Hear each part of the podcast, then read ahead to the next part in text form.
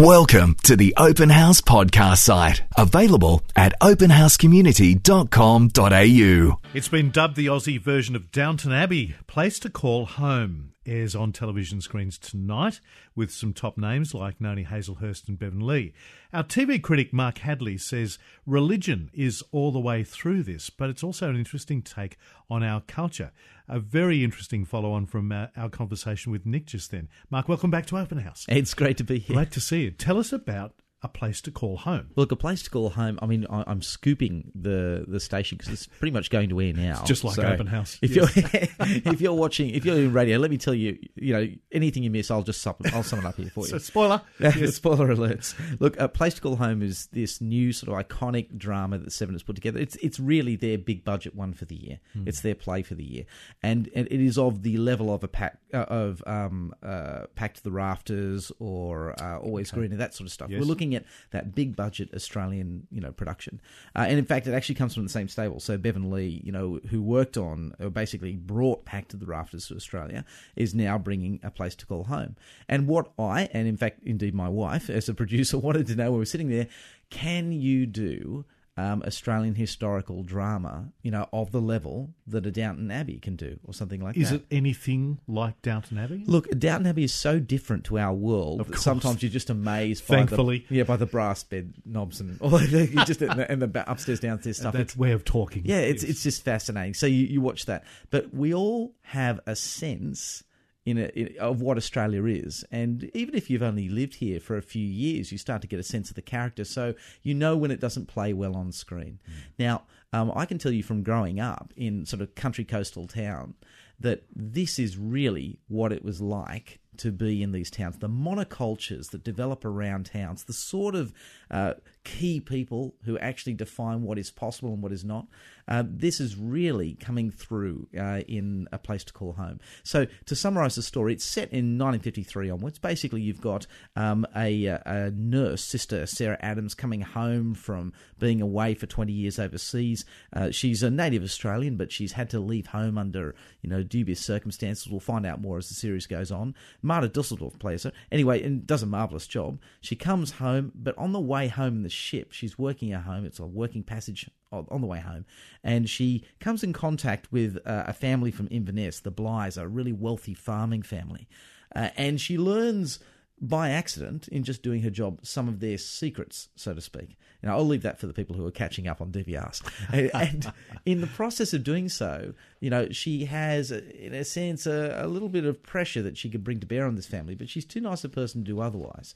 So she goes home. She finds out that things fall apart with her own mother. Her own mother's sort of like a, a bit of a basket case after her brother died in the war, and so uh, she can't stay at home. Her mother won't have her there, uh, and she heads out to this little ta- this little sort of um, community built around Inverness, and there she sets up shop as the local sister, you know, as part of the hospital. Mm. And so you have basically enough skeletons. No one really knows, you know, where Sister Adams comes from uh, and why she spent all that time over in Europe. And you've got the skeletons of the Bligh family, and everybody's in, as in most things in country towns, as everybody knows. Yes. Everybody knows everybody else's yeah. business. So you've got all these sharp, you know, sort of bones clanging around the same closet, uh, and this stuff is just going to come out over time. And you say there is a lot of religion in it. Yeah. Oh, yes. And look, it's 1950s Australia, uh, and that is a very religious time. In fact, look, weirdly, uh, 90s uh, Australia and 2000, you know, the, the, the early part of the 21st century that we're in, is in stark contrast to how we were as a culture.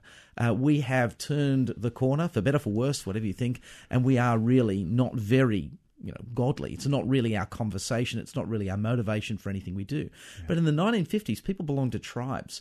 Uh, so you had the Catholic Church in the town. You had the local. There'd be the Protestant variant. It might be the Methodists, might be the uh, Presbyterians, or you know the Anglicans. Uh, and then you also had um, the Jews. Now, this is Judaism was, um, I think, more prominent in Australia than it is today. I mean, in some suburbs in Australia, it's still very prominent, but by virtue of what had gone on in the war and the consciousness, and in fact, if if you like, the national guilt, in fact, international guilt over what had happened to the Jewish people. It had a higher prominence in the 50s too, but people still had a lot of these hangover sort of anti-Semitic thoughts too. You know, people used to think terrible things about the Jews, moneylenders, etc., etc. You know, not worth going through now. But the point was that you had all of this tension based around religion. And so there it is on the surface. Can you trust a Jew? Could you could you marry a Catholic? Yeah. You know, um, what what can you do? It's it's hard to portray in this day and age how big those issues were. Look, actually. I remember my dad telling me um, that uh, that that my mum was not the first woman he'd tried to marry. Uh, and I, I laugh over that as a, as a, kid. Oh yeah, like of course you tried, but you love mum. Oh yes, yes. But there was this other girl I wanted to marry, but the parish priest wouldn't give permission, so I couldn't. Yep. You know, and that was it. And and there was that was the world we're in. I grew up in a country town, which I'm fondly. I love my country town. I know there are probably some people listening in, um, and I, I, call it a country town. It's country coastal. It's beautiful. It's about hundred kilometres and ten years away. You know, like anytime you, anytime you go down there, you feel like you're just shifting back about a decade, yeah. and it's beautiful. There's wonderful things. Um, you know, you've got the Country Women's Association, all sorts of things. People are just, you know, walking around the streets talking about jams they've made.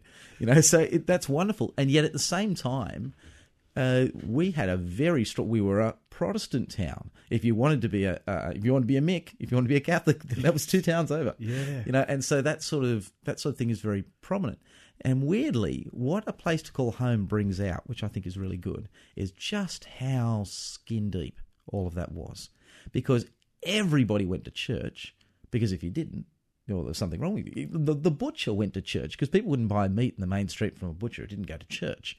You know, and the, the, the news agent, the news agent who on you know Monday to Friday would sell the most incredible things, you know, in brown paper bags, would be there on Sunday. You know, so you have this sort of culture that is this thin deep. There's this wonderful moment where in which um, uh, Noni Hazlehurst plays Elizabeth Bligh, who's the matriarch of the Bligh family, and just look, I watch it just to watch Noni yeah, Hazlehurst, she's but great. she's amazing. Anyway, she uh, she comes in and she castigates her son George for falling asleep, uh, and he says, "Oh, you know, it was a good sermon," and she says, "You slept all the way through it." I said, "That's what I mean."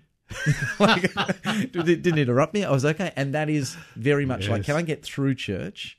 And you know I'm wearing my, my suit and tie. Can I get through church without being bothered too much? Get on with my normal and life. The rest of the week, it's and get and get everything else to work out.